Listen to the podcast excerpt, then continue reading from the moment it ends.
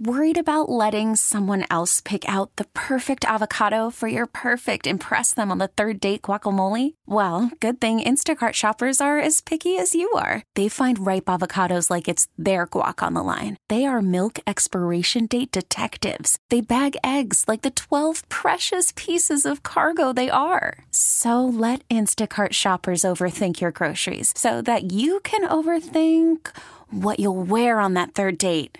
Download the Instacart app to get free delivery on your first three orders while supplies last. Minimum $10 per order, additional term supply. Okay, picture this. It's Friday afternoon when a thought hits you. I can spend another weekend doing the same old whatever, or I can hop into my all new Hyundai Santa Fe and hit the road.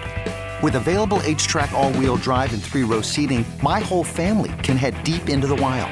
Conquer the weekend in the all new Hyundai Santa Fe. Visit HyundaiUSA.com or call 562 for more details. Hyundai, there's joy in every journey. In 49 other states, football is just a game.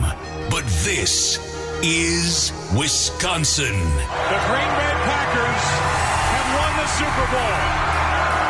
The Lombardi Trophy is coming home. Wisconsin fans demand the best. The best analysis, the best interviews, the best coverage, and no one delivers like the Bill Michaels Huddle.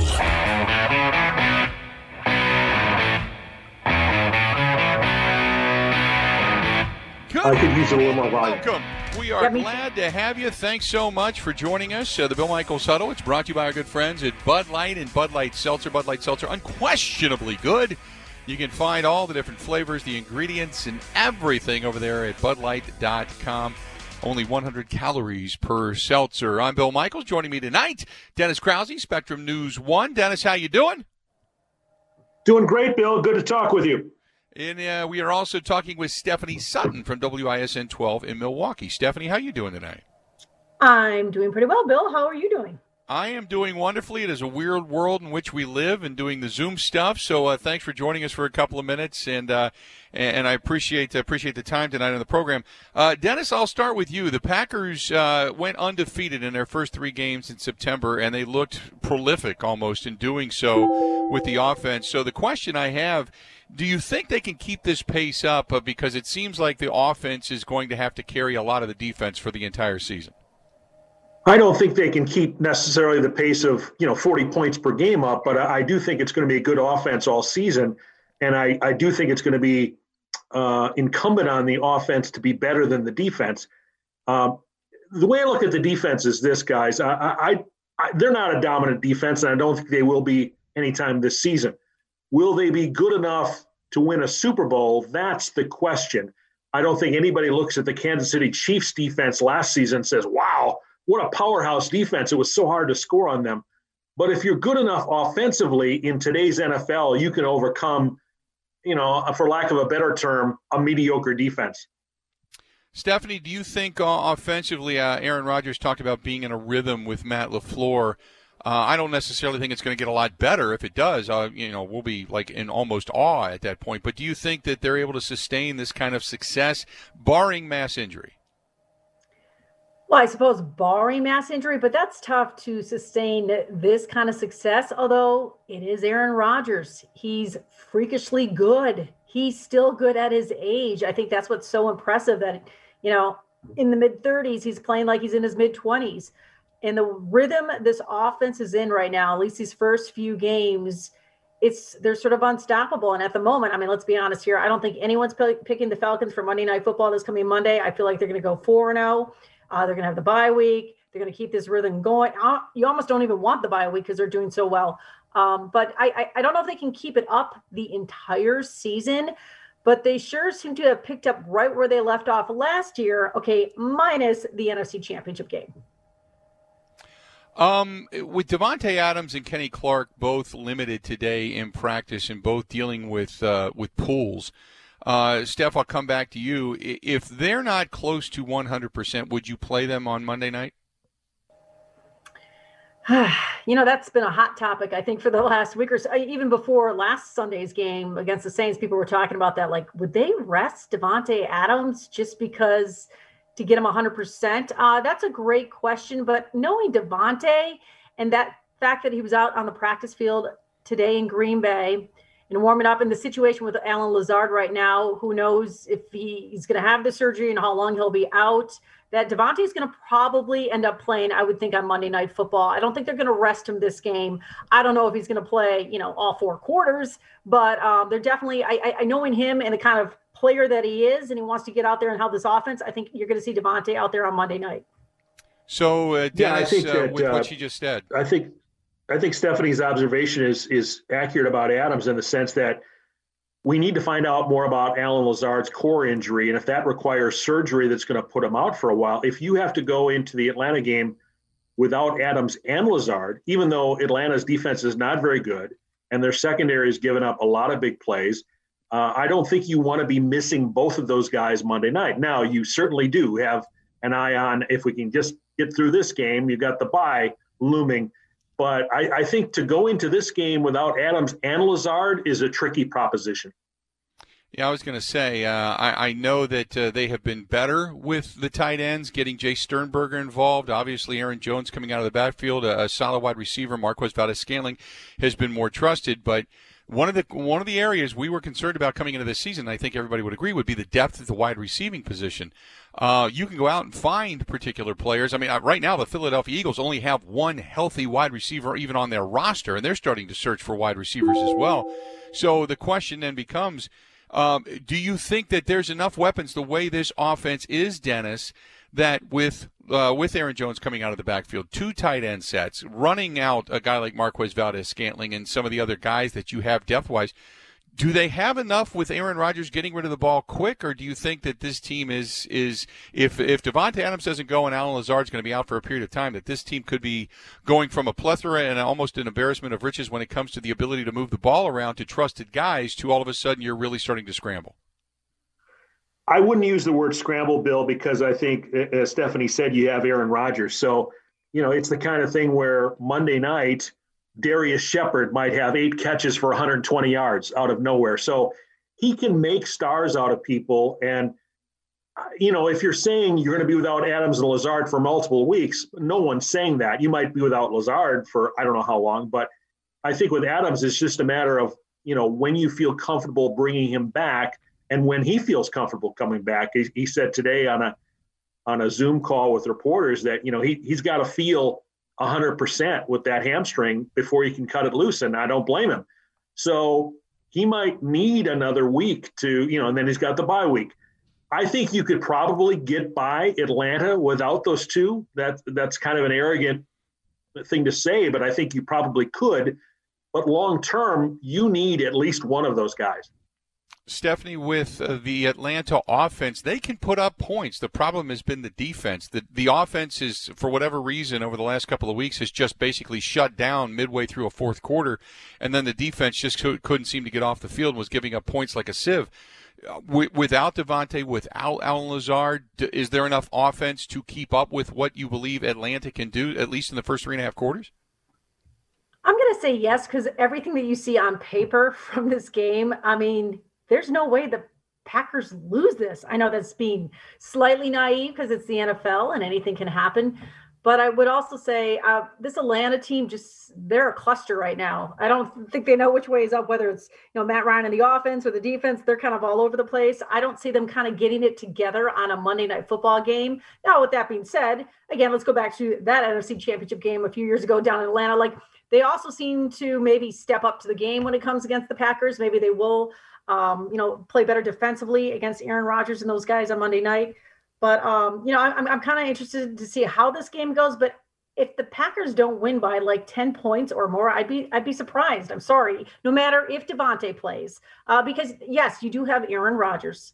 Let's it's all it all goes through Aaron Rodgers. How Aaron Rodgers is doing, how Aaron Rodgers is feeling. But not only that, Aaron, Aaron Jones. Obviously, he plays well. Obviously, he can run, he can catch he can do everything with his offense. Now, if one of those two goes down, I'd be a little more, uh, I guess, nervous for the Packers going into a game like this. But as long as Aaron Rodgers is healthy, I think he can get around anything. And as Dennis brought up, he makes anyone look good. I think if you put Bill Michaels and Dennis Krause on that field with Aaron Rodgers, he will make you guys look good. Just saying. Well, that's going too far. Uh, yeah, I was going to say I'm a little I'm a little pressed to, to go and go that far, but I, I, like how you think, Stephanie. Thank you very much, uh, Dennis. Uh, there was a concern with Aaron Jones last year with the amount of carries and reps that he would see, and because in years past he's had some injuries. Uh, they're using him a lot more this year, obviously, with the amount of touches he's getting. Uh, he's proven himself that he can he can handle the touches but we don't know what the longevity is with where you just unleash him. Should there at least be an attempt to say maybe we don't give him the ball nearly as much to take the pounding because we, we're going to need him in January? I think, uh, you know, this is a, a word that's kind of a cliche, but I think it's going to develop organically because you have a high draft pick in AJ Dillon that's basically been a non entity to this point. And I think as the season goes on, he will become more of a factor. And that's not even mentioning uh, Jamaal Williams and Tyler Ervin. So you've got four guys really that you could hand the ball off to and feel pretty good. So it doesn't have to be all, all on Aaron Jones. And I would say this, you know, I'm an old guy. I don't remember the Packers having this number of good running backs that you feel confident in as they have this season. Uh, going back to Lazard, I know that they're going to wait for this for the scans and, and whether or not they're going to have surgery or rehab, but um, at that point in time with Allen Lazard out, and he Lazard Stephanie was a guy that I, am not going to say he's got burning speed. He doesn't have great leaping ability. There was nothing that stood out, but what he did was he reminded me a lot of when you look at him on the film of Jordy Nelson, just an unbelievable route runner, and he was always where he was supposed to be. Who's the next guy that you think can develop that kind of connection with Aaron Rodgers? Other than Allen Lazard, and a Davante Adams and right. uh, well MVS. I don't, you know, again that goes back to Aaron can make anyone look good. Um, Darrius Shepherd. I don't know. I don't know. I guess we'd have to wait to see. Are you saying if indeed Lazard is out for the uh, for if, a few if weeks? He's, is that yeah. what you're asking? Yeah, I mean it's serious enough that you've got surgeons now look at him. So I mean, you cross your fingers and say a prayer if you're the Packers that he obviously uh, is going to go more towards the rehab. But regardless, he's out at least a couple of weeks. You would assume. you know, I, it's again, I, I you, you you'd have to wait and see. I guess I, I I'm still waiting to see that connection. I know MVS he plays well and then he drops the ball. Um, you know, again, I'm not sure if the depth and wide receiver. I would just say what uh, what Dennis just said about the running backs. I actually feel more comfortable about where the Packers are running back wise this season than I do wide receiver, if that makes sense, just because of the injuries, not because of who they had. And I do think it's interesting that, again, if you go back to the draft in April, they didn't draft any wide receivers. So I'm wondering if that's going to maybe come back to haunt them. Now, I know you can take players off the practice squad and you can do like you know stuff like that or maybe even pick someone up but i don't I, I don't know. But again it's aaron rodgers. I'm not too worried. If he can't throw the ball aaron jones will run the ball. I'm gonna put myself on mute so you don't hear my phone. I, I, would say that i would say this i just want to jump in real quick in that um, i think we all focus too narrowly on the wide receiver position. There are different ways to execute an offense as you know. And so you don't necessarily need MVS to have 10 catches for 180 yards. You can spread it out to some of your running backs. You can bring the tight ends into more of a passing game, and we saw some of that Sunday night in New Orleans. So, Bill, it's not just on the receivers. No, but you need somebody. You would need Marquez Valdes Scantling or somebody to at least get deep at least a couple of times to take shots just to make them then respect the downfield pass. Otherwise, you're going to start seeing eight and nine and, and more in the box, right? Absolutely. And and that's where I think, you know, we talk about Aaron Rodgers being able to play with just about anybody. Um, well, that theory might be tested Monday night. Uh, let's do this. We're going to step away, take a quick break. We'll come back. We'll talk about some more injuries. But on the opposite side of the ball, the defensive side of the ball, and uh, who do you have trust in? We'll talk with Dennis Krause of Spectrum News 1, Stephanie Sutton, WISN 12 in Milwaukee. I'm Bill Michaels. It's the Bill Michaels Huddle. It's brought to you by our friends at Bud Light Seltzer. We've got more coming up right after this. Wisconsin wide, the Bill Michaels Sports Talk Network.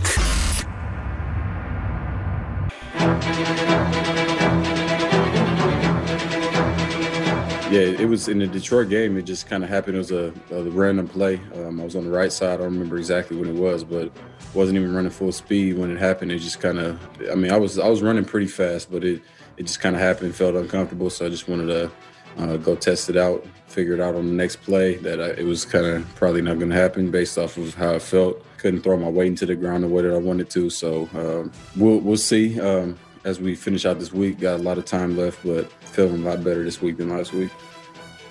Those are the words of Davante Adams talking about the hamstring injury. Welcome back. It's Bill Michaels Huddle presented by Bud Light Seltzer. Unquestionably good. Four different flavors. And uh, you can also uh, find out more about them uh, by simply going to budlight.com. That's budlight.com. Cranberry, grapefruit, pineapple, strawberry flavors. Only 100 calories and no lingering aftertaste. Dennis Krause from Spectrum News 1 alongside Stephanie Sutton from WISN 12 in Milwaukee here as well. Uh, and Steph, I'll start with you. The uh, injuries we were talking about offensively when we went to break. Defensively, with Kirksey down and not practicing today, uh, how much faith do you have in what they have as in the middle linebacking position, and also what you saw to Ty Summers the other day? Let's see. You have some faith, but you know what play that keeps standing out in my head from the Saints game is that huge Alvin Kamara run, that touchdown run where nobody tackled. I don't know what they were doing. The entire defense is to blame on that um, you get worried for plays like that. So yeah, when a guy like Kirksey Kirksey goes down, that that makes you a little concerned about this Packers defense. And let's be honest here, the Saints still put up quite a few points against the Packers. Yes, of course, Aaron Rodgers in the offense, you know, got their way out of this one and they got a victory down in New Orleans. Uh, but defensively, it does make me a little concerned with Christian Kirksey out. Uh, Ty Summers, I thought he did an okay job, but you know when you have Za'Darius Smith, though, leading that defense and he's still healthy, that's a good thing. Obviously, the Smiths are always important in, um, in the Packers defense, but I think they'll be okay. I mean, if you can get out of New Orleans with a victory, and yes, again, I think the Saints put up more points than I would have liked to have seen against this Packer defense, and the sloppy tackling there in the third quarter is bothersome. Um, I think they'll be well, they'll be okay at least for sure against the Falcons this coming Monday night. Dennis, do you have faith in uh, what they have? And obviously, without, I mean, hopefully Kenny Clark is back. Uh, not quite sure whether or not he, he was limited today at practice, but uh, how do you how comfortable you feel with some of the injuries that have happened on the defensive side of the football? Ty Summers had nine tuck, uh, nine tackles Sunday night, but he was one of the five that missed Alvin Kamara on that touchdown that Stephanie was talking about. So mm-hmm. um, this is not a dominant defense with Kirksey or without. Um, so then you go go down and say, well, how much faith do you have? How much confidence do you have? They're going to be tested on Monday night. I mean, Julio Jones apparently did more in practice on Thursday, so you assume he's going to play Monday night. He didn't play against the Bears when they had that collapse on Sunday. Um, I know on one part of my brain says this is going to be an easy win, but life is seldom like that in the NFL. It's probably going to be closer than I think. Uh, does Todd Gurley? I mean, Todd Gurley has really not looked like Todd Gurley since just before the Rams went to the Super Bowl when everybody thought he had some type of a knee injury. Granted, Derrick Henry's got 319 yards, but Todd Gurley's just under 200 yards on the season in 49 attempts and averaging almost, uh, you know, five yards a carry. Does Todd Gurley scare you the way Kamara did? No, because uh, we're not talking about the Todd Gurley, as you indicate, of three years ago. We're talking about a, a good player, but I don't think a dominant player. And if the Falcons, and this is my view, if the Falcons are going to come into a Lambeau and shock the Packers, it's going to be because Matt Ryan and Julio Jones have a huge game. It's not going to be because of Todd Gurley. Really, uh, Stephanie, they've got Calvin Ridley, very solid receiver, obviously, uh, the first round draft choice. I think going back to 2018, Julio Jones. Julio Jones was the guy they drafted to, to counter what they what the Packers did to him the previous year back in 2010. That's what they drafted in 2011 was because they needed more speed to keep up with the Packers. And I think they've got great wideouts, but they don't as Dennis had mentioned, this is not the Todd Gurley of three years ago. They've got Brian Hill as his backup, Keith Smith as a fullback. Their tight end is Hayden Hurst, and they, they don't have a plethora of weapons the way they once did. But they still have Matt Ryan. You know, like you mm. never know what's going to happen there. And yes, again, their offense isn't going the greatest right now, but that could turn, as Dennis mentioned, it's the NFL. Something could turn like that, and they could maybe click in week four for them. Who knows? But I, am never, um, I'm always a little concerned when it's the Atlanta Falcons uh, because they seem to have Green Bay's number in big games, I should say. Now, I do know, I think the Packers have actually beaten the Falcons the last few times at Lambeau Field. Um, how many straight victories? I don't know, but um, I'm I'm I'm more concerned about what Matt Ryan can do. And again, he's getting up there in age. Uh, so maybe, you know, maybe he's definitely down on his downside, but uh, you always got to be concerned what this Atlanta Falcons offense can do because again, I keep thinking I know it's a couple years back removed that NFC championship game, they just slaughtered the Packers. And I know it's an entirely different team, but it seems like they seem to step up in big games against uh, Green Bay. I know it's a Monday night football game. It's early October, but that's how I feel that is if Matt Ryan's playing well, you never know what can happen. Todd Gurley yeah. or not, whether he's the Todd Gurley from before or Todd Gurley now. Yeah, the uh, the the offense going back to it, Dennis. Um, I, I allude to something that Aaron Rodgers had talked about in the post game, talking about rhythm and talking about familiarity and talking about how Matt was calling them into a rhythm and he feels Matt's rhythm and vice versa. And and uh, so as much as we can talk about the defense and what the defense needs to do, really the offense we know they've had long sustained drives. They've been able to hang on to the football. They've won the time of possession almost dramatically in every game except the saints game. That was only by about three minutes. But uh, do you feel that this is this is what Matt LaFleur envisioned when he took this job, and if he got on the same page with Aaron Rodgers, that regardless of what happened, as long as he was still under center, there was this level of confidence that this offense executed the way they've been doing it would sustain? Yes, I, I think that we all would say that this offense in year two has been light years better than it was in year one. And if you're Matt LaFleur – when you interviewed with the Packers, you got to be thinking, hey, this is a sweet setup. If I get Aaron Rodgers with some with some uh, production still in his career, I, I want to go back to Atlanta's defense for just a moment because I think Monday night is largely a referendum on Dan Quinn. Sixth year as coach, they have not been the same team since they gagged up that Super Bowl to New England, and obviously they've coughed up big leads the last two weeks. So it comes down in my mind, I'm being over simplistic here, but do the Falcons want to play for him or not? Because I can't imagine Arthur Blank, the Falcons owner, who's very involved, and you see him on the sideline at the end of games. I can't imagine him sitting through much more of this. So uh, if the Falcons don't rise up and pull off an upset like Monday night, I think Dan Quinn's going to be unemployed before long. Also, want to mention, I'm not saying he's going to tilt things in their favor, but just worth noting that one of the Falcons' defensive assistants is Joe Whitt, who was a defensive assistant under Mike McCarthy for many years with the Packers. I, I was going to ask that question, Stephanie. Do you think that this is then, if by chance Atlanta loses this game, they start out 0 and 4? That this is then we've seen this before. Mike McCarthy had quite a string going of coaches that uh, lost to the Packers and were fired that next week. Does this begin that string if Quinn makes it out of even Lambeau Field? Ha! Uh, if they, let's just say, I suppose if it's a close game, it maybe not. But yeah, if they get handled by the Packers, I think Dan Quinn, I mean, very possible the next day. Heck, remember with Mike McCarthy, I will never forget that day. Within hours of the Packers losing, he gets fired. And that very well could happen to Quinn if he gets slaughtered by the Packers on Monday night. And even if they lose closely, because – I think the Atlanta Falcons, Dennis mentioned the owner, they're expecting this team to perform much better than they've been performing. Um, it's interesting to see what would happen, but the best move is what the Packers did a few years ago. I know Mike McCarthy didn't like it, but look at Mike McCarthy now. Now he bounced back and he got a head job with the Cowboys. Mm-hmm. But the Packers did what they had to do. They got a Matt LaFleur. I'm just wondering if you guys are you guys as surprised as I am that Matt LaFleur, who by the way is only a couple years older than Aaron Rodgers, has done so well with this team so quickly. And not just last year, proving last year wasn't a fluke, obviously they're 3 and 0. It's no fluke. I mean, the guy knows how to coach. He obviously gets along with his quarterback. There's something going on with the offense. He's calling the plays. He knows what he's doing. I'm surprised uh, by, by what he's doing, but I think a lot of other NFL teams are watching what Green Bay did and how they handled the Mike McCarthy situation. And yeah, Dan Quinn, if I if I'm him, I'm really nervous right now, especially if they lose on Monday night. Let's do this. I, I want to pick up. I want to pick up on that, Dennis. Hang on to your thought because we're a couple minutes late, but I, I, do want to get back into this because I think it's a very uh, compelling uh, discussion about Matt LaFleur and uh, the hiring of Matt LaFleur. Uh, let's do this. We'll step away. We'll take a quick break. We'll come back. We'll discuss further Matt LaFleur, the Green Bay Packers, the choice of head coach and such. Uh, it's the Bill Michaels Huddle presented by Bud Light Seltzer. We'll be back right after this. You're listening to the Bill Michaels Sports Talk Network.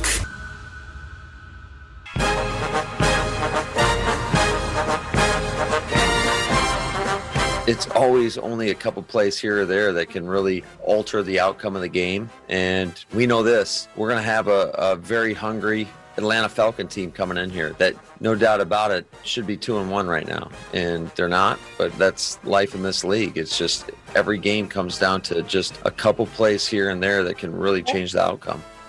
Matt LaFleur, the 19th NFL head coach, the first since Jim Harbaugh back in 2011 to win at least seven of his first eight games, according to the Elias Sports Bureau. Also, he joined Harbaugh and Don Coryell as the only head coaches since the merger back in 1970 to win each of their first two games, both of those games against divisional opponents. He is still undefeated in the NFC North. Welcome back to the Bill Michaels Huddle. It's brought to you by our friends at Bud Light Seltzer. Dennis Krause from Spectrum News 1 here, Stephanie Sutton from WISN 12 in Milwaukee.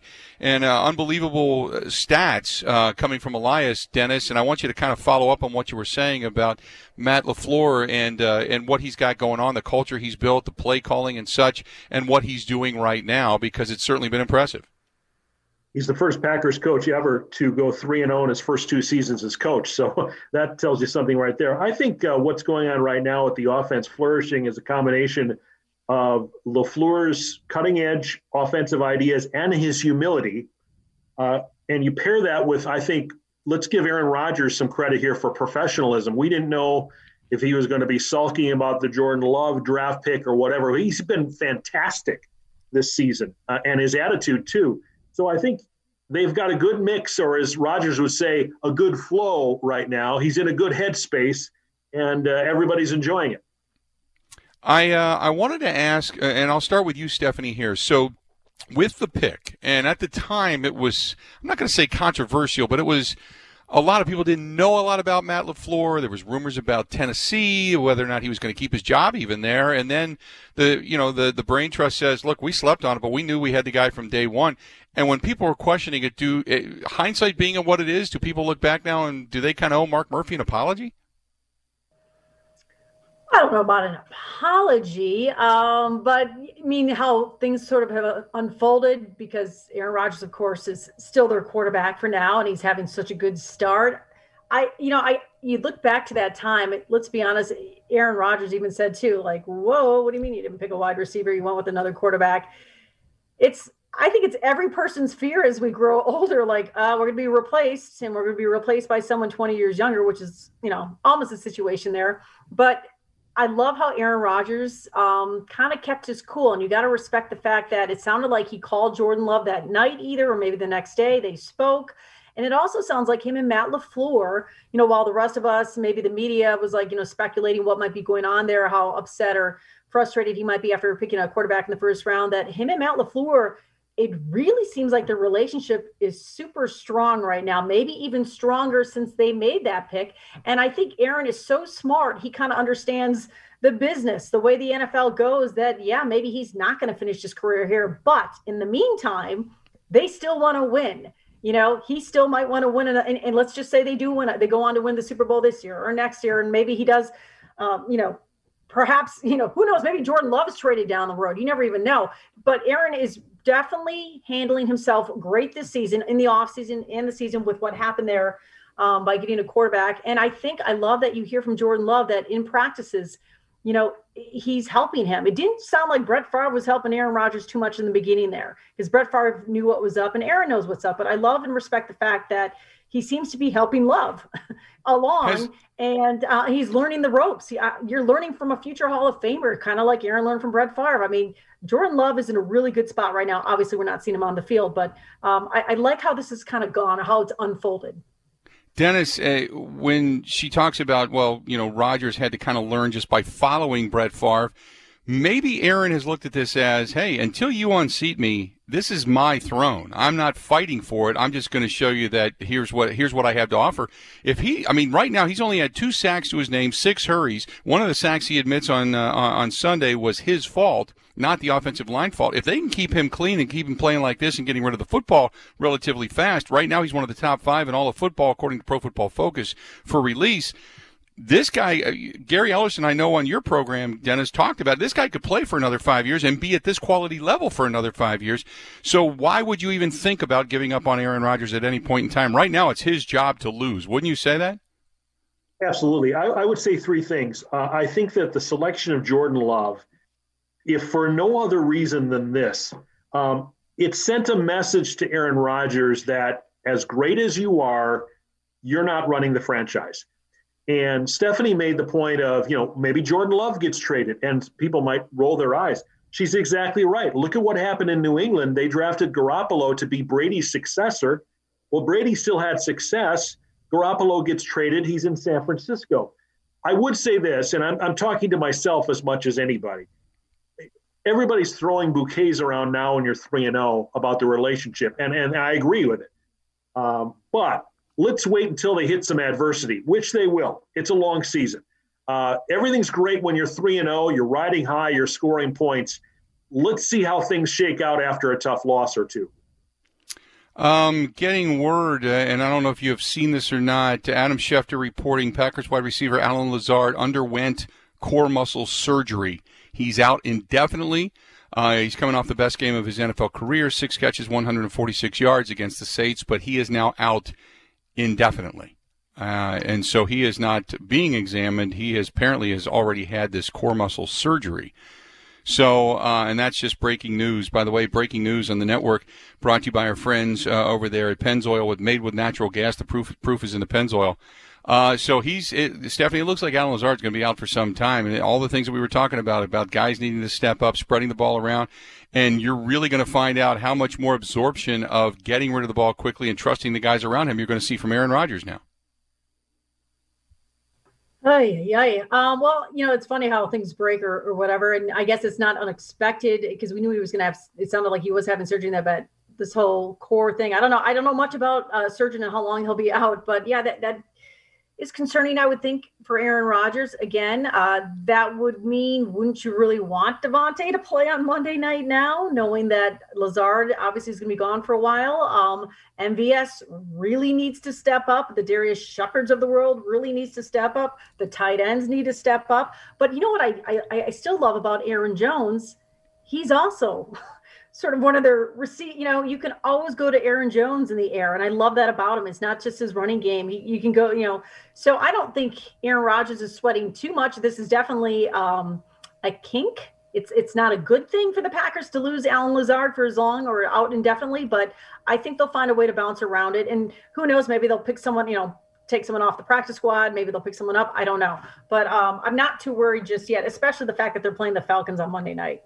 Uh, Dennis, let me ask you. This becomes now a really big question because if Davante Adams is not 100%, I don't think you risk that type of an injury getting worse because we all know if he pulls it again, he's going to be out anywhere from three to six weeks because it just becomes that much more uh, difficult to come back from this. You would really have to expect him to be 100% to play on Monday night, wouldn't you?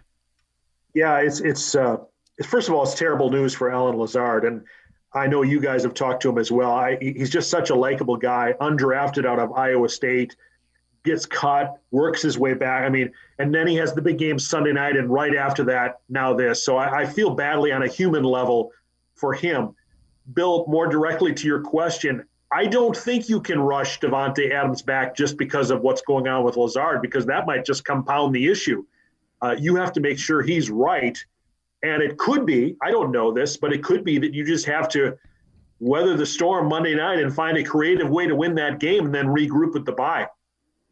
It has been interesting to watch this team without some of its stars. It seems like guys have stepped up. Now you just look for a, another set of guys to step up come Monday night. Dennis Krause from Spectrum News 1, Stephanie Sutton, WISN 12 in Milwaukee. We're going to go ahead and take a quick break. We're going to come back. One unheralded group needs to be recognized. We'll talk about it. Coming up next on the Bill Michaels Huddle. Border to Border, the Bill Michaels Sports Talk Network.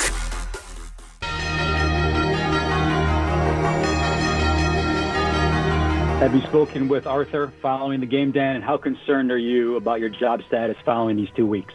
We, we visit every week, pre-game, post-game, Mondays through the week. Anytime, Zach, honestly, that I take away from that is time that all I can do um, is being in front of the team. And I said, uh, I need to be the same guy on our best days and our worst days and stand tall for them and bring the energy and the coaching and the focus that we need to go win. Anything past that does not help the yeah. team.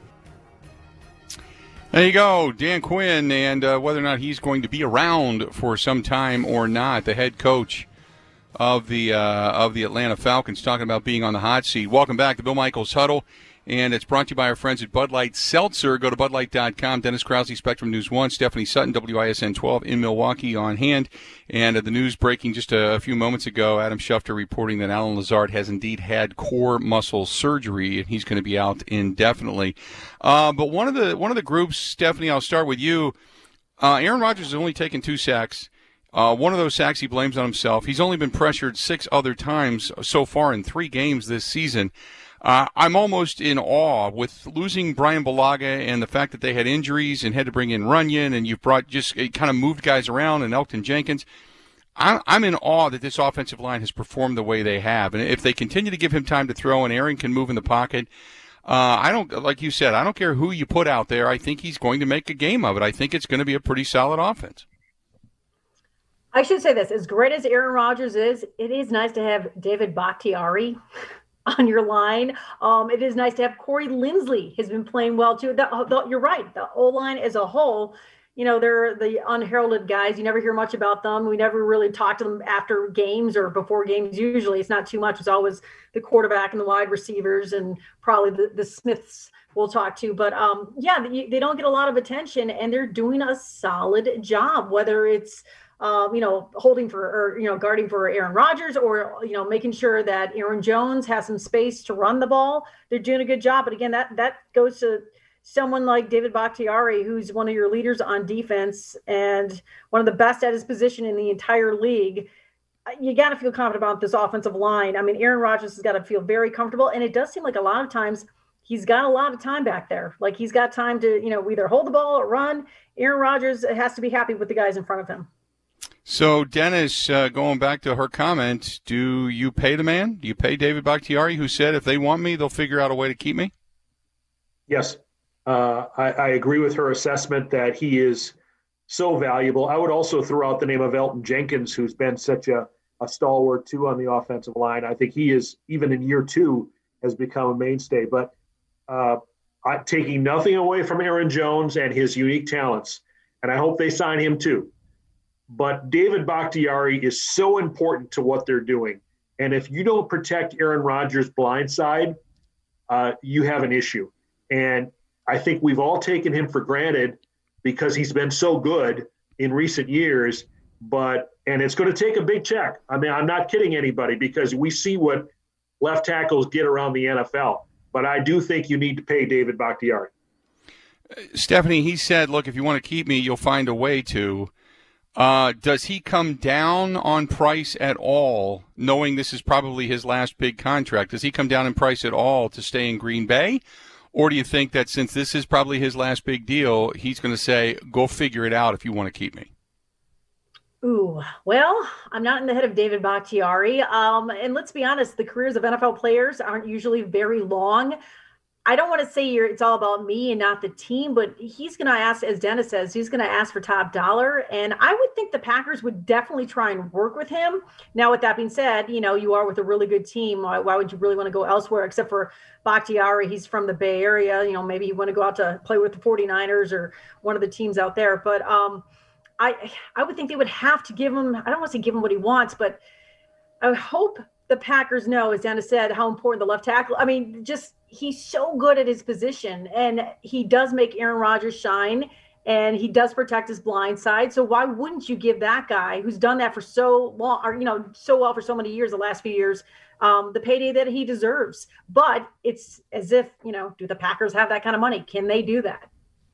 You know, Dennis, if I'm David Bakhtiari, I'm probably on the phone. I'm calling up TJ Lang and Josh Sitton and Tony Mall and all these other guys that – have gone off to other areas for more money and probably say, was it worth it? Or would you have taken less to stay? I mean, because you look at their careers and they were pretty much done. I mean, granted, the reason they got rid of them was because they were getting banged up anyway and they were coming to the end of their careers. But do you think he makes that phone call or do you think it's just between him and an agent and just to say, okay, uh, let's just see what we can get and, and maybe the grass isn't greener. Maybe we stay in, uh, in Green Bay for a little bit less money? Or is that wishful well, thinking? I, I think, I think he's well aware of that situation that you just pointed out about some of his former teammates because he's still friends with them. But I like all those guys you mentioned, but David Bakhtiari is much better than any of them. And so to think that he's going to somehow take a, a, cheap contract to stay in Green Bay out of some loyalty, I think is is unrealistic. I, I think he's going to want every penny he's got coming, and I can't say I blame him. Do you think he would? Oh, no, I was just going to say, do you think he would rather stay in a winning organization as opposed to? I mean, it would have to be the right deal for the right amount of money for him to go. But those guys went to organizations that weren't winning, and they just kind of toiled away in anonymity until their careers just came to an end. I don't know if David Bakhtiari necessarily wants to do that, Stephanie. You know what this reminds me of? Charles Barkley just talked about Giannis the other day, and he said the thing about Giannis, and I'm not comparing David Bakhtiari to Giannis, but you know they're both very valuable to their teams. Giannis doesn't he wants to win with the Bucks. And I think David Bakhtiari, maybe in the back of his head, would be like, you know, the team that drafted him, he wants to win with the Packers. Now, with that being said, he doesn't have Giannis type money to begin with right now. So I, you know, there's loyalty and there's also, um, you know, what's realistic. What I do think is interesting, is Dennis said, he mentioned some of like Tony Mull and some of the other guys that had left. Um, David Bakhtiari is on a different level. I mean, during the NFC Championship week, I was out in the Bay Area. I went to his high school, Serra High School in the Bay Area. I talked to his high school coach. On that wall, this is how big David Bakhtiari is. You got David Bakhtiari, you got Tom Brady, and you got Lynn Swann. All three of those guys went to the same school, and their faces are posted right there on the field. And that says something about David Bakhtiari and how big of a guy he is and how valuable that guy is to any team. Let's do this. One hour down, one hour yet to go. We'll take a look. Uh, we'll continue this discussion. We'll talk more Green Bay Packers. Also, start to take a look around the rest of the NFL. Make some picks when we come back. It's the Bill Michaels Huddle presented by uh, our good friends over there at Bud Light Seltzer. Unquestionably good, brewed with a unique five step filtration process that ensures a cleaner finish and no lingering aftertaste. Cranberry, grapefruit, pineapple, and strawberry flavors. Go to budlight.com. One hour down, one hour yet to go. Stay tuned. We got more after this.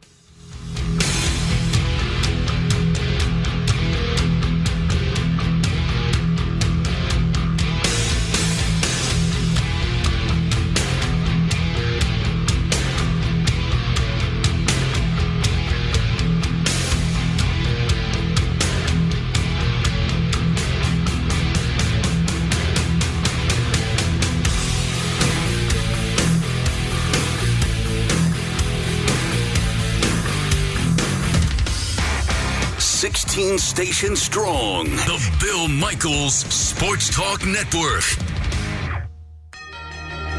In 49 other states, football is just a game. But this is Wisconsin. The Green Bay Packers have won the Super Bowl. The Lombardi Trophy is coming home. Wisconsin fans demand the best. The best analysis, the best interviews, the best coverage, and no one delivers like the Bill Michaels Huddle.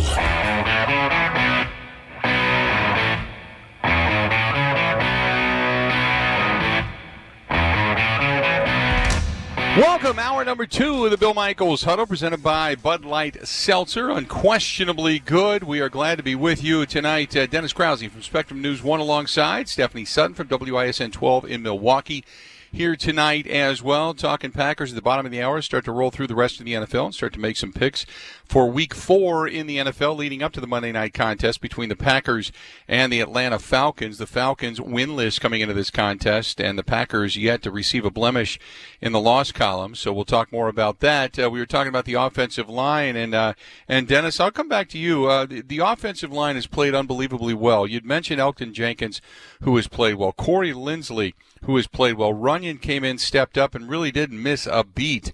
Uh, Billy Turner has played well. It's a shame that Lane Taylor went down with an injury, but uh, when we go back and look at the drafting and you look at the ability to pick up, uh, you know, kind of a veteran free agent here or there, um, how well has Brian Gutekunst done? Because some of the areas people can criticize Gutekunst for, but for the offensive line, you look at it and think, you know what? There's a knack there for finding these offensive linemen and the ability to protect Aaron Rodgers.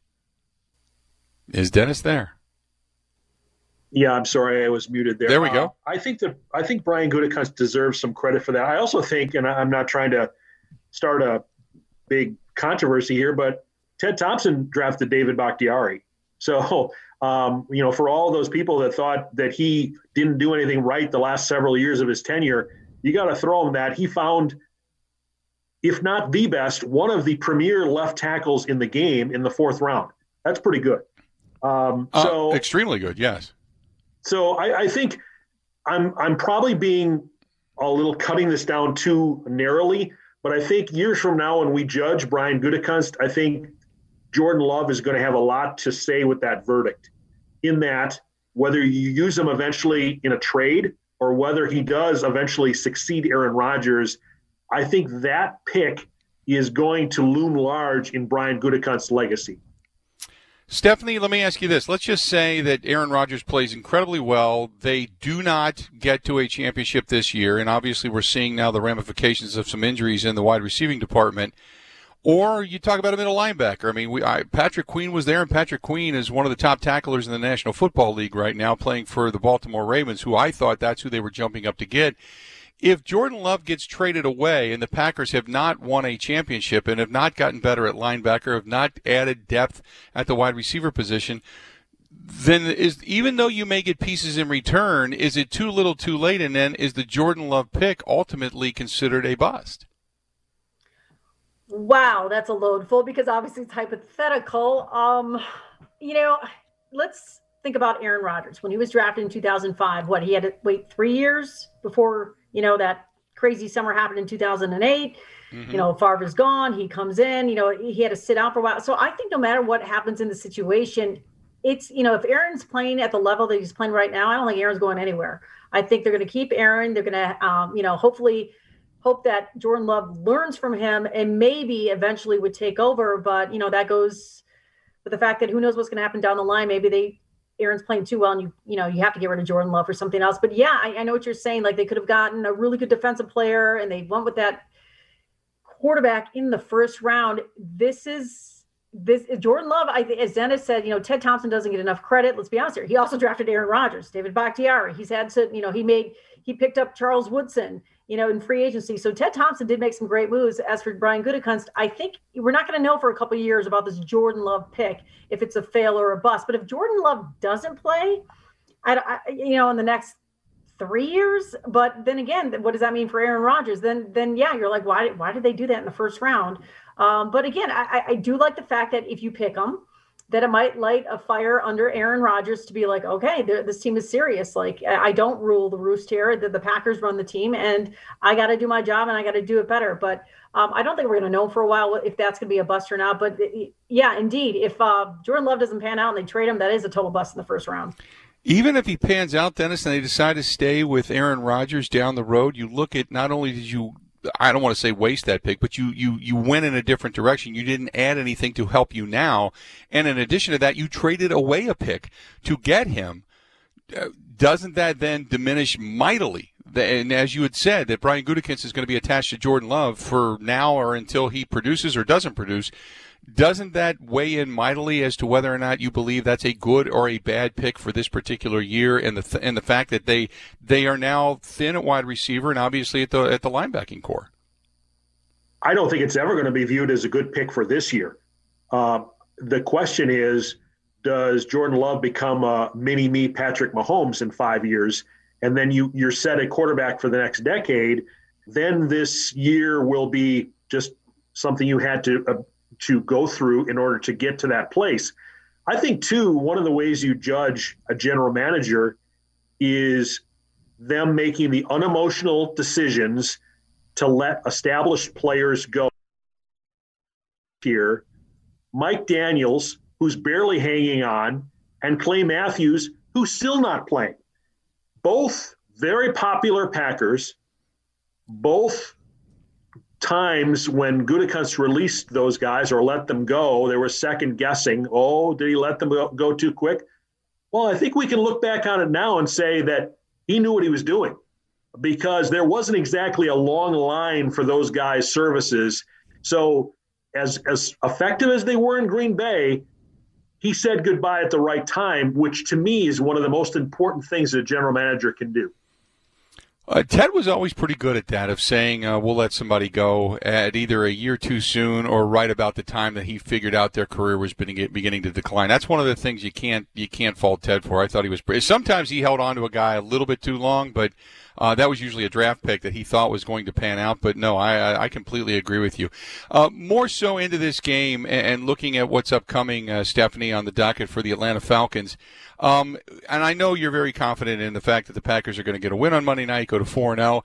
Uh, the Packers have been unbelievably good in the month of October, as a matter of fact. Uh, you go back uh, to 2008, they've been the second best team in the NFC and one of the top teams in the entire NFL when it comes to playing in the month of October. What is it about October that you could put your finger on? Is it just schedule, or is it just the fact that Aaron Rodgers and this offense tends to really start flowing after the first three or four games of the season? Traditionally, under Mike McCarthy, it started out a little bit slow. But under Matt LaFleur, obviously, it's been it's been full throttle, as they say, you know, gas to the to the floor, gas pedal to the floor in this thing. Uh, so, explain October why they've been so good, can you? I don't know if you can explain it, but uh, it was definitely a September to remember, and I guess we're going to see how they do now in October. You know, I should plug real quick. Uh, the game on Monday Night Football is on WISN 12, so I got to put a little plug in there. And real quick, we do have an hour long pregame show beforehand from uh, 6.15 to 7.15 kickoff is on monday night on wisn at 7.15 yes i know you can watch it on espn but why not watch local while you can you know uh, support you your local uh, television stations um, and i also have bill you'll be thrilled to know i interviewed leroy butler at his home. So um, that's something to watch for. He's he's quite interesting when it comes to his passion for food. So mm-hmm. that again will be on monday night. But you know why they've had success in october i don't know. I mean there was a time where if the temperature was so and so in December, I mean, they, they they never lost. Or I still remember that with Brett Favre. You know, anything below 30 degrees, he's like, it's not like he goes, ooh, you know, I I I, I fear who's ever going to face up if the temperature is below 30. But I can't explain the success they've had. I just, for whatever reason, Rodgers in this offense is flowing. The defense seems to be playing well. And again, you're going against this coming Monday against an Atlanta Falcons team who's had two major collapses so far uh, defensively. I mean, they've had hugely. So even if the Falcons come off to a big start, Matt Ryan on Monday night, I kind of feel like the Packers are still going to come back in this one and win this one. Um, and I think they'll they'll probably have a successful October. I say they win Monday night, then you got the bye week, and then you move forward. But um, I can't explain the success in October. It's just that this team just last year, this year seems to be gelling really well. Dennis, do you believe Marquez Valdes Scantling has it in him to be that breakout guy? Don't know yet. Uh, I, I, think we've all seen the drops, but you know, Davante Adams had some drops early in his career too. Jordy Nelson had a drop in Buffalo that probably cost the Packers home field advantage in the NFC Championship game. They ended up going to Seattle, and we know what happened there. Wide receivers drop footballs. Sportscasters make mistakes. Um, so no, we don't. I don't know what I don't know what MVS is going to be, but I, I think that it's too early to write him off and it's too early to say that he's going to be a star. I think it's up to him. He's, got to be a consistent playmaker. And if Monday night they show up at Lambeau and they don't have either Adams or Lazard, he had better be.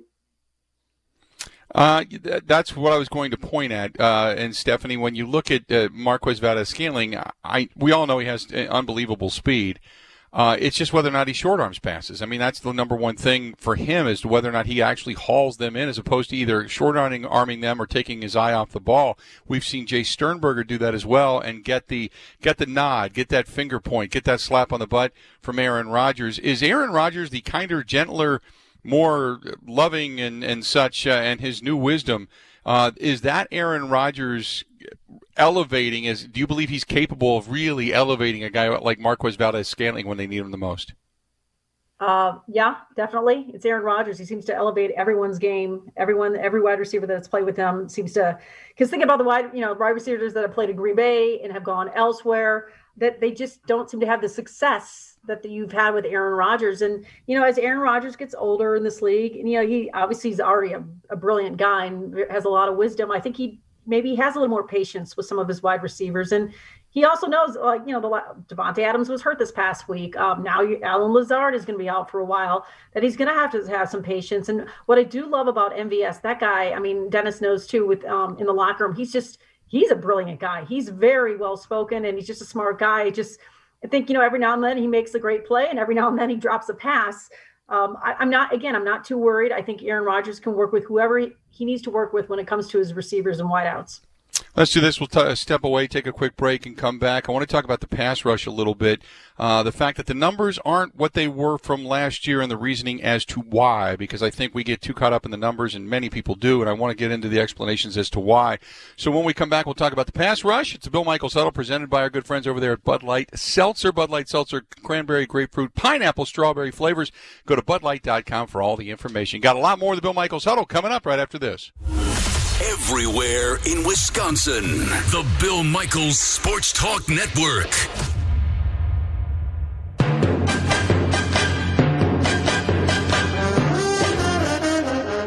Synced up nature where I can anticipate what the calls are going to be. And I think that's that's when, when we're in flow, in our flow state from uh, quarterback and play caller. I felt like the calls that he was coming in, I could anticipate or finish them very quickly um, and expect them at certain times in the game, especially situationally. I, I just thought it was a, a, really good balance of repeating calls that we like to repeat and then being aggressive.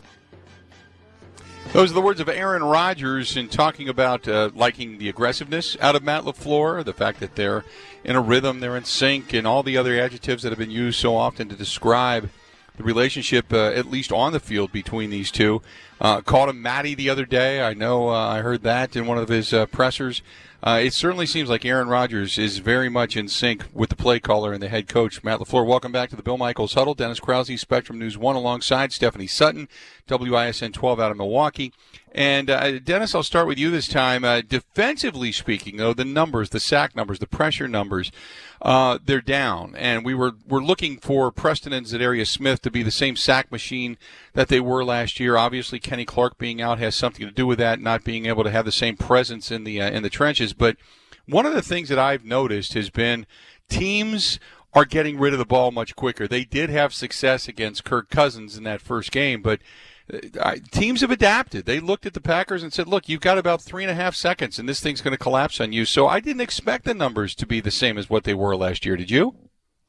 No, and you know, and I'm not saying sacks are overrated.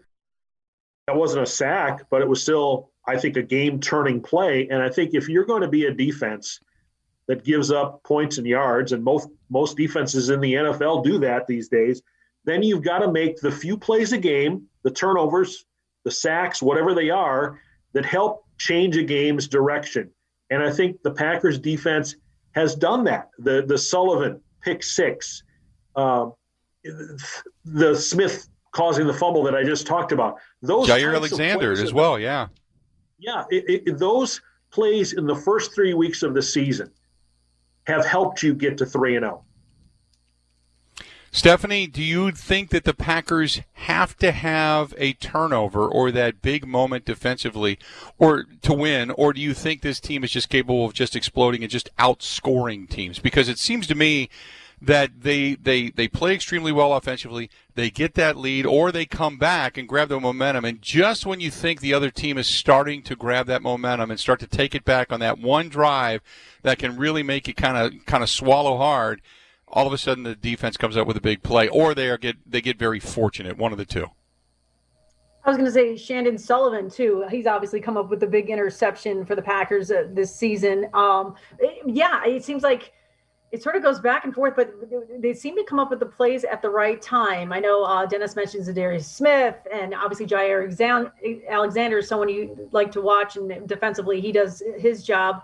Um, and I do agree with Dennis too. The sacks aren't uh, the be all and end all. I think they have eight maybe total team sacks so far. I mean, we're going into week four. Maybe you would think uh, the Smiths might have more by now. Maybe uh, Smith, uh, Darius, I think only has two. I don't even think Preston has more than a half a sack right now. Um, you know, he's maybe not playing where they were last year, but I think you, Bill, you kind of hit it on the head. Teams know this defense as well and they know that you only have so long to get rid of that ball. So you have three and a half seconds to get rid of it. Therefore, perhaps those defensive stats aren't as high as they are. But you know, even in New Orleans, um, they they still, even though they gave up as many points as they did, giving giving up those thirty um, points, they still, you know, performed because the Packers' offense is doing so well. And Aaron Rodgers, you mentioned turnovers, um, you know, the dirt turnovers for the defense are trying to create turnovers offensively. When you when your offense isn't turning the ball over at all, uh, yeah, you're probably going to go on and win these games. So the defense, I think, is doing their job to a point. I think teams have slightly figured them out a little bit, but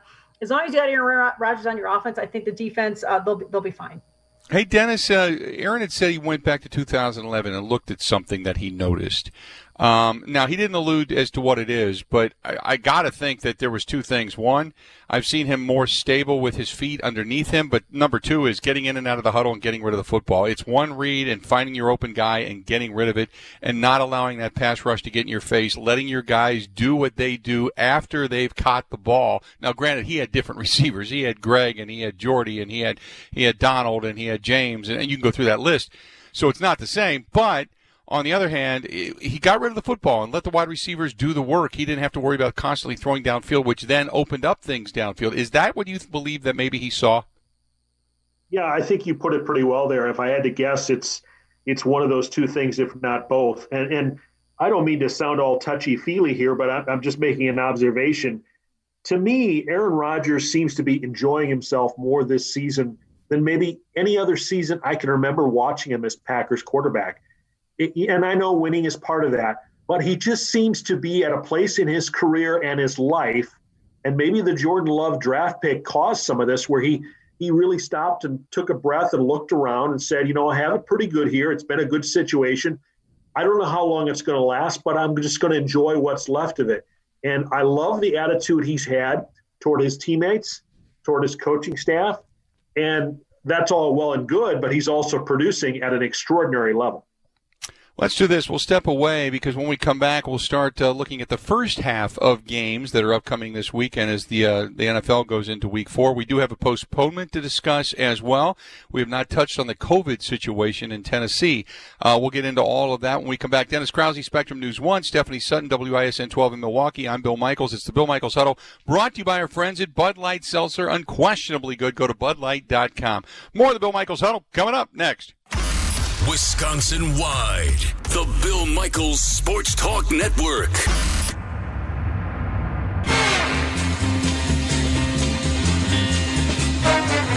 We just needed to get into that first first down, and uh, we just we, we weren't able to do it. And um, you know, it's a credit to them. I, I mean, Chicago played well uh, in that fourth quarter. They did a nice job, but we've got to find a way to get it done.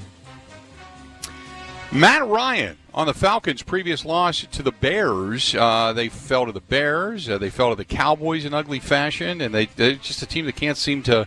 They get a lead, they just can't hang on to a lead. It's been problematic for them. And the Packers play them coming up on Monday Night Football. Dennis Krause, Spectrum News 1, Stephanie Sutton, WISN 12 in Milwaukee. I'm Bill Michaels. Start to roll around the rest of the National Football League, a game that just got underway uh, the Jets and the Broncos winless, both 0 and 3 coming into this contest in the Meadowlands. Uh, how bad do you have to be to uh, be uh, given a point by the Jets, for God's sakes? The Jets are favored by a point in this contest, but the Broncos come in as the underdogs. The Jets are on the board, board early, 7 to nothing. Uh, Dennis, I'll start with you. Who you got in this one?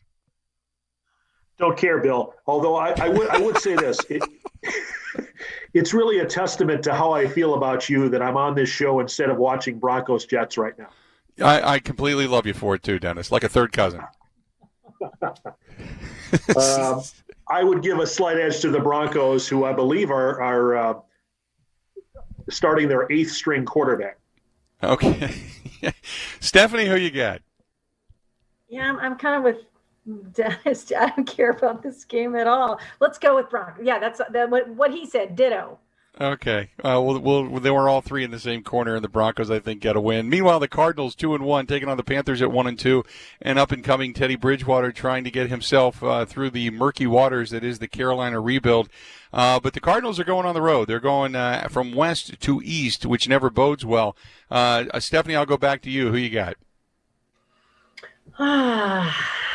The road team. Let's see. Yeah, no, you, you know why not? Yeah, I know you're you're you're going on the road, but I, I I say the Cardinals can pull this one out.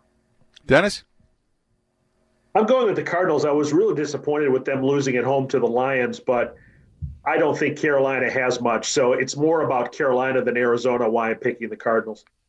The undefeated Chicago Bears are at home against the two and one uh, Indianapolis Colts. Uh, the Bears have now made the change at quarterback. Dennis, who you got in this contest and why?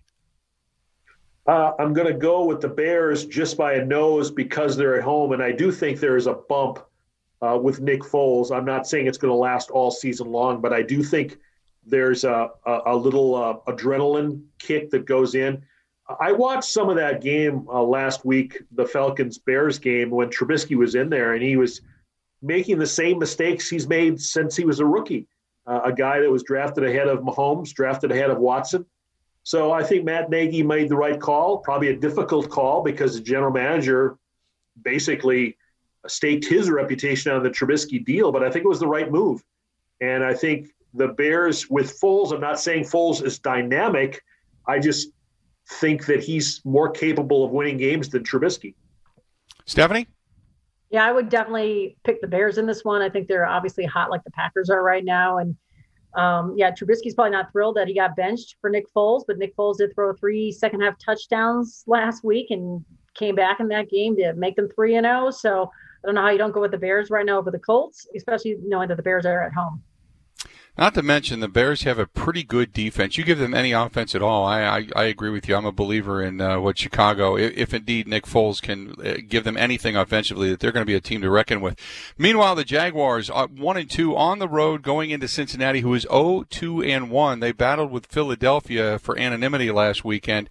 And uh, I do like Joe Burrow and what he's brought to the table. I just don't know if they have enough, or if their head coach, who uh, seems to be on the hot seat already, I don't know if they have enough to get over the top. Uh, I'll go back to you, Stephanie. Who you got in this contest? Uh, Dennis, who you got?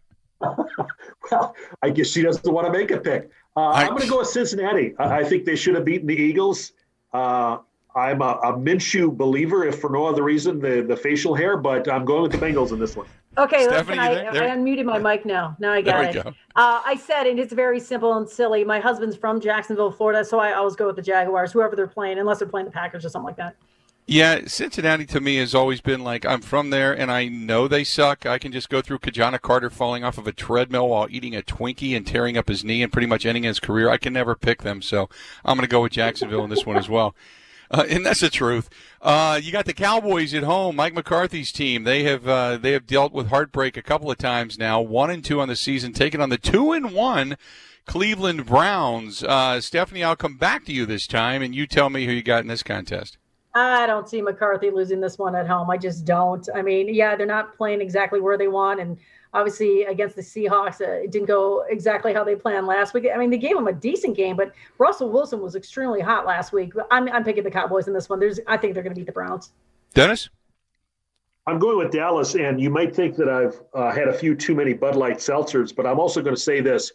In January, Mike McCarthy and the Cowboys will be playing a playoff game at Lambeau Field.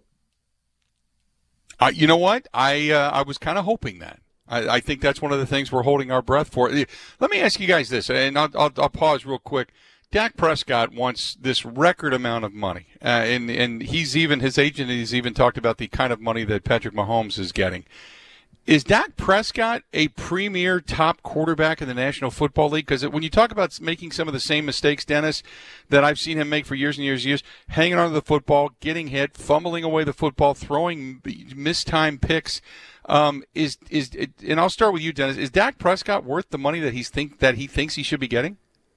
Probably not, but you're in a you're in a pickle because good quarterbacks are hard to find. I know they have uh, Andy Dalton just in case this year. I'm not sure that he's going to stay there long term, but if you don't have a quarterback that you feel good about, that you can go deep in the playoffs with, then you're in trouble. Look at the Bears. I think I read the stat, and, and this is unofficial, so don't quote me on it.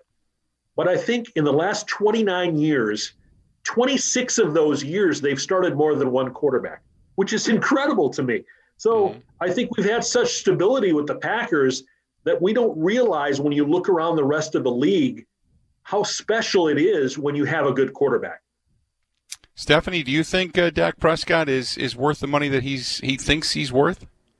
I would definitely not call him one of the premier quarterbacks in the league right now. But with that being said, and Dennis sort of mentioned it, good QBs or excellent quarterbacks are hard to come by. So I feel like he's going to get paid. I don't know if he's going to get paid what he wants to make. Uh, but I also feel like, think about it, Mike McCarthy, you know, first year with him as head coach there with the Cowboys, maybe he feel like he could even groom Dak a little more, make him better than he is, and take him to that next level, that Aaron Rodgers type level. I don't know if I'll ever get there, but you know what I mean. Like I, I feel like maybe with the new head coach that perhaps he'll turn things around, maybe play a little better than he has in years past. Let's get back to it. Uh, interesting. Uh, the Saints, speaking of good quarterbacks, this is another matchup of pretty good quarterbacks. Uh, Drew Brees sitting at one and two. The Lions and Matthew Stafford sitting at one and two in Detroit. Uh, Dennis, I'll go back over to you. Who you got in this one? I'll go with the Saints. Uh, even though I wasn't real impressed with them Sunday night, I was even less impressed with them in their loss at Vegas. Um, I don't think the Saints can win a Super Bowl, but I also think they're a playoff team, and I don't think the Lions are. Stephanie? I'd agree with that. I think the Saints, you would see them in the postseason before you would see the Lions. And I also think Drew Brees, so I'm going to pick the Saints. I think Drew Brees is getting really irritated what's happened the last few weeks, um, you know, including this past Sunday night against the Packers. So I kind of feel like the Saints will come marching in, and I think they'll get the win over the Lions. Got the Vikings on the road at 0 3, Houston at home at 0 3. Something has to give here. Stephanie, I'll come back to you. Who you got in that one? Vikings and Texans. Mm-hmm. Hmm. I feel bad for Jay. I mean, I I know JJ Watt does not want to see his team struggle as much as they have right now. I know you know how much he has a say in that, and you know how defensively what he can do. Um, but I, I will pick the Texans in this one. I just think Kirk Cousins. I just he just doesn't seem to have it once again. He seems to uh, the Vikings offense sort of seems to be all over the place. Dennis. I like the Texans. I think I saw the stat that if you start 0 and 3 uh, since the NFL went to the 16 game schedule in 1978, your chances of making the playoffs are 3%. And nobody has ever won a Super Bowl after starting 0 3. Uh, I think the Texans are less of a mess than the Vikings, so I'll go with Houston. I, I agree with that. Uh, I, I think Houston at least kind of knows where they're at, even though I'm not a big fan uh, of their head coach. Uh, and then one more before we go to break, and that is the Seahawks, undefeated, three and zero, oh, and I think uh, one of the top two teams, along with the Green Bay Packers, in the NFC at this point. Even though they have their flaws, and so do the Green Bay Packers, on the road against the Dolphins, who are at one and two. Uh, Dennis, back over to you. Well, just to stir it up a little bit, I'm going to pick an upset here and go with Miami, just because I think we've all been so enamored with what Russell Wilson is doing. And I'm not taking anything away from 14 touchdown passes. But I, I think you were hinting at this, Bill. Their defense is not very good. Uh, mm. This is a long way from the great Seattle defenses of a few years ago. And I, I just think this is one of those nondescript games that they have to travel a long way and might bite them. Stephanie, that's the big thing Dennis just mentioned. This is the longest road trip uh, of any team. It's it's from the top right portion or left portion of the country. If you're looking at the map, all the way to the lower right portion. Seahawks have a long way to go. They're taking on the Dolphins, who are at one and two. Do you pick an upset there? Uh, don't care about the road trip. I think Russell Wilson, the former Badgers, was super hot last weekend. I think he'll continue that on the road in Miami. I, I don't care that. I, well, how many hours do you think that flight is? Six hours, probably. I don't know, something like that. Mm, yeah. But no, I, am picking uh, the Seahawks in this one. There you go. Uh, that's the first eight. We'll get to the second eight when we come back. Stay tuned. More of the Bill Michaels Huddle presented by Bud Light Seltzer coming up. We got the rest of the picks, including the Monday night contest, all coming up next on the Bill Michaels Huddle. You're listening to the Bill Michaels Sports Talk Network.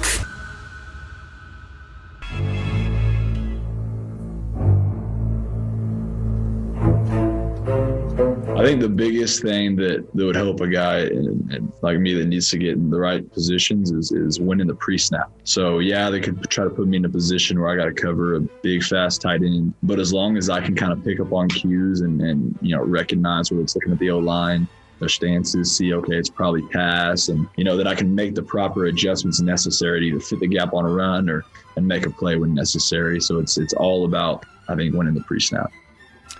Those are the words of Ty Summers coming in for Christian Kirksey this past Sunday evening as they took on the New Orleans Saints in his first real reps and uh, wearing that green dotted helmet and calling the defensive sets. Uh, that was his first opportunity. So he didn't look too bad. He led the team in tackles and and uh, there was a couple of times he was swimming a little bit and uh, took a couple of bad angles, but uh, you figure with reps it only gets better. And he was he was all preseason, only a preseason ago when there was a preseason for that matter, with the speed that he had sideline to sideline. So I was impressed with him, but Now it's all about being cerebral, and uh, if Christian Kirksey can't go, he's going to be the guy that gets the nod. Welcome back. It's the Bill Michaels Huddle. Dennis Krause of Spectrum News 1 alongside Stephanie Sutton from WISN 12 in Milwaukee here as well. And back to the picks and the rest of the NFL. The Chargers on the road at two and one on the season. They go into Tampa Bay with Tom Brady and company, who are two, or excuse me, the Chargers are one and two. The Tampa Bay Buccaneers are two and one.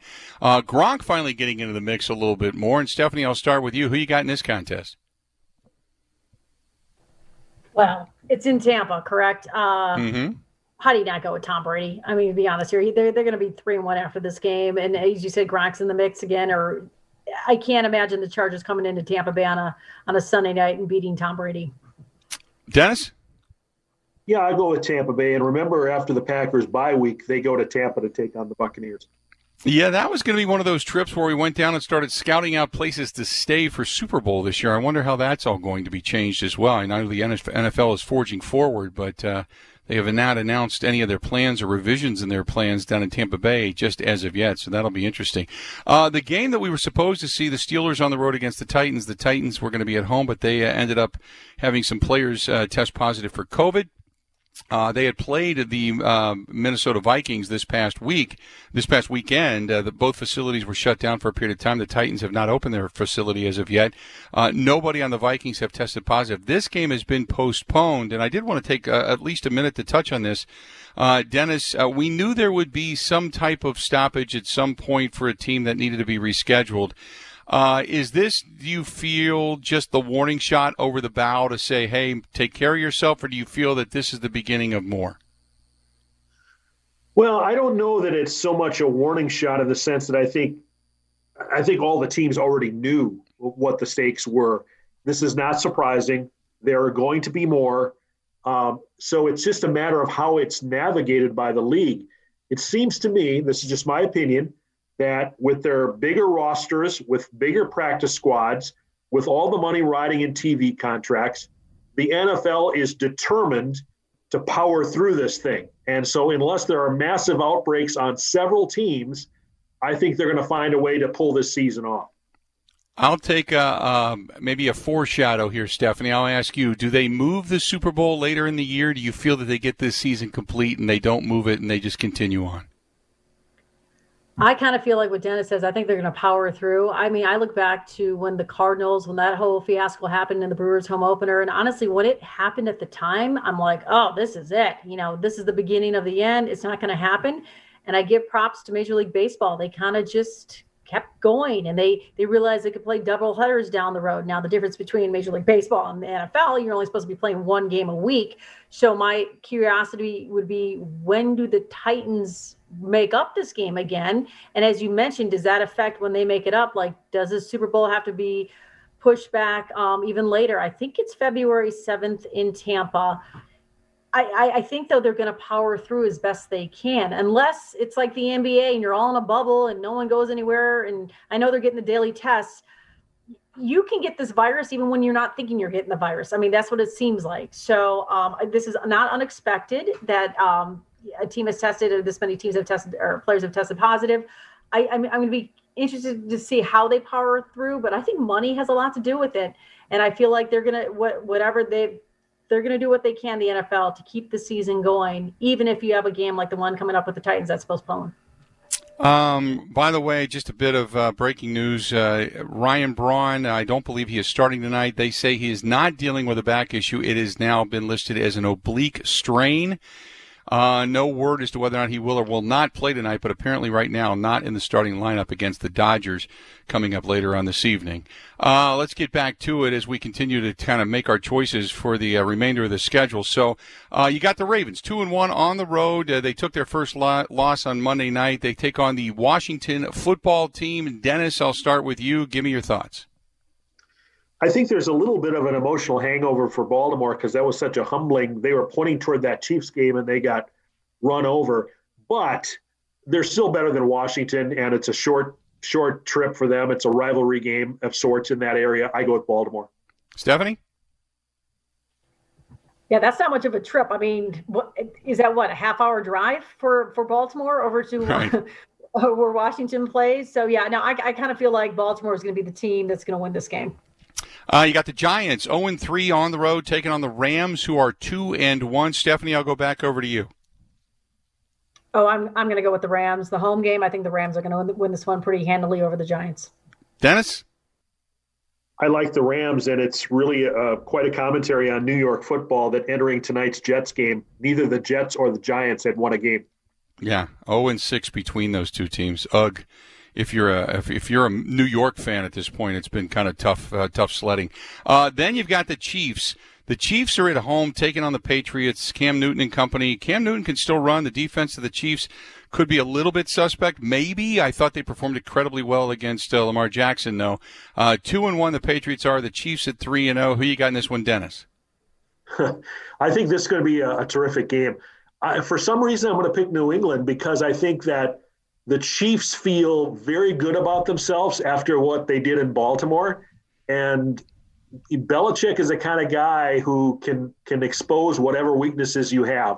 So on a hunch, I'm taking New England. Stephanie?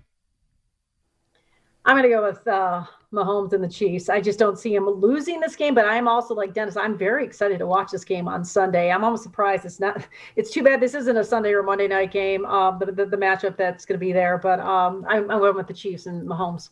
Yeah, until somebody beats them, I, I, I just I got to go with Kansas City. I just uh, the, the, run they're on and the way that Patrick Mahomes is playing is just just phenomenal. Uh, the Las Vegas Raiders at home at two and one the Buffalo Bills are, are really, really looking good. I really like what they've got going on. They've got a good quarterback. Their wide receiving core is now fortified. Uh, they are 3 and 0 going on the road out to Vegas. Stephanie, I'll go back to you.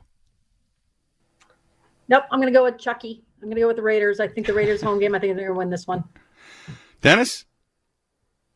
I'm going to go with Buffalo, although I have to say that my belief in them was shaken a bit. Even though they won that game against the Rams, they they blew a big lead in that one, which is a warning sign to me.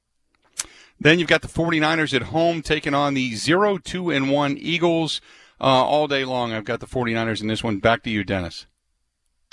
I'm really impressed with what the 49ers have done despite just being gutted by injuries. They get Kittle back this week. Uh, I like the 49ers, and, uh, you know, I, I admire what they've done despite all the injuries.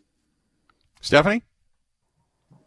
I would say the same as Dennis. It's pretty impressive how they have a two on one record considering uh, the amount of injuries that took place, especially in that first game for the 49ers. I just don't see the Eagles beating them on the road in San Francisco. So, um, or I should say Santa Clara. Uh, I'd pick the 49ers. Then the game on Monday night. I know, Steph, you were feeling pretty strong about it. You got the Packers in this one, or you got the Falcons getting their first win of the season? No way. The Packers win this one without a doubt. Dennis? I've got the Packers by 20, uh, 48 to 28 now. I made that pick before I knew about the Lazard injury. I would say this, and I don't know if this is the week or not. Maybe it is because Atlanta has nothing to lose. But one of these teams is just going to say, we can't cover them in the back end anyway. Let's just try to heat up Aaron Rodgers and, and rattle him and sack him and see if we can get a turnover. Um, you know, I know that you live by the blitz, you die by the blitz, especially against Rodgers. But at this point, what do you have to lose? No, I agree with you. Appreciate it. Appreciate it, Dennis. Appreciate it, Stephanie. Thanks for joining me, okay? All right, see you. Thanks so much. Absolutely. There you go. Dennis Krause, Spectrum News 1, Stephanie Sutton, WISN 12 Milwaukee. Uh, think about this. You've got a team that's had some issues with tackling. You got a, an ailing Kenny Clark, Christian Kirksey. You got Davante Adams coming back, if indeed he does, from a uh, hamstring injury. Uh, you've got Allen Lazard out now with a core surgery, core muscle surgery. Skeptical about MVS. Darrius Shepherd with one career catch. Malik Taylor with zero. The magic of Aaron Rodgers in the play calling, a head coach, uh, Matt LaFleur is going to be challenged in this one. I got the Packers winning. I just don't think it's going to be nearly as high scoring. Maybe something to the tune of maybe 30, 24, something like that. So there you have it. Time for us to go. The Bill Michael Huddle brought to you by our good friends at Bud Light Seltzer. Have a good night. Border to Border, the Bill Michaels Sports Talk Network. This episode is brought to you by Progressive Insurance. Whether you love true crime or comedy, celebrity interviews or news, you call the shots on what's in your podcast queue. And guess what? Now you can call them on your auto insurance too with the Name Your Price tool from Progressive. It works just the way it sounds. You tell Progressive how much you want to pay for car insurance, and they'll show you coverage options that fit your budget. Get your quote today at progressive.com to join the over 28 million drivers who trust Progressive. Progressive Casualty Insurance Company and Affiliates. Price and coverage match limited by state law.